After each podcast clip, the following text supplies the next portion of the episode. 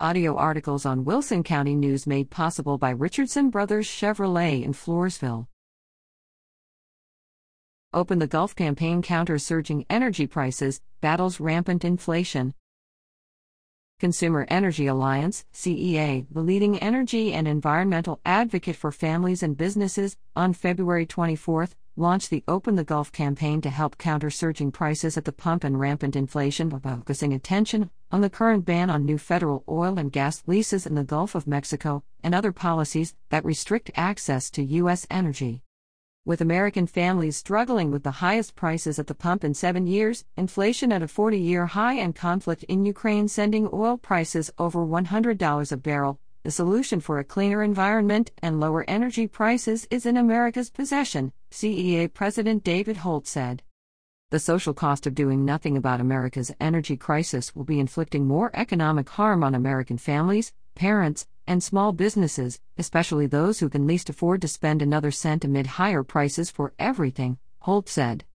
President Biden is clearly not using every tool in the toolbox to lower prices, which he could do today by opening the Gulf instead of blaming Russia. Americans should not be asked to sacrifice over the Ukraine conflict when we have a domestic energy ban of our own making, and lifting it would mean lower prices for us and less money for Putin. Development opportunities in the Gulf of Mexico are tangled up in red tape and intentional delays by the administration, while the legally required federal offshore leasing plan for the next five years is nowhere near started. The Biden administration's new freeze on all oil and gas leasing because of a court decision that essentially upholds all current standards is proof we are not using every tool we have the greatest tool in America's energy toolbox, is maximizing our status as the world's leading environmentally responsible oil and gas producer to ease the pain.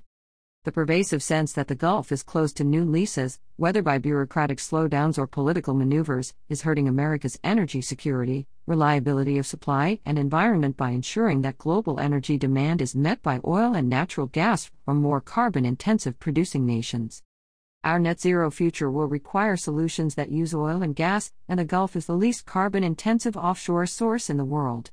We must embrace it in our stringent environmental and safety protocols to maintain our world leading emissions reductions.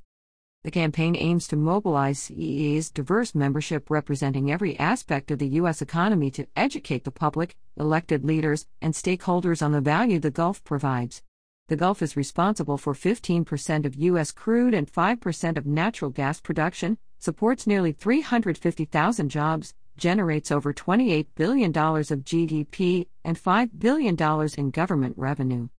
We must open the Gulf to new leases for wind, oil, and gas to give Americans relief from high prices, to ensure we maintain our environmental progress with all forms of energy and secure our future energy supply we should not ever have to rely on OPEC plus nations.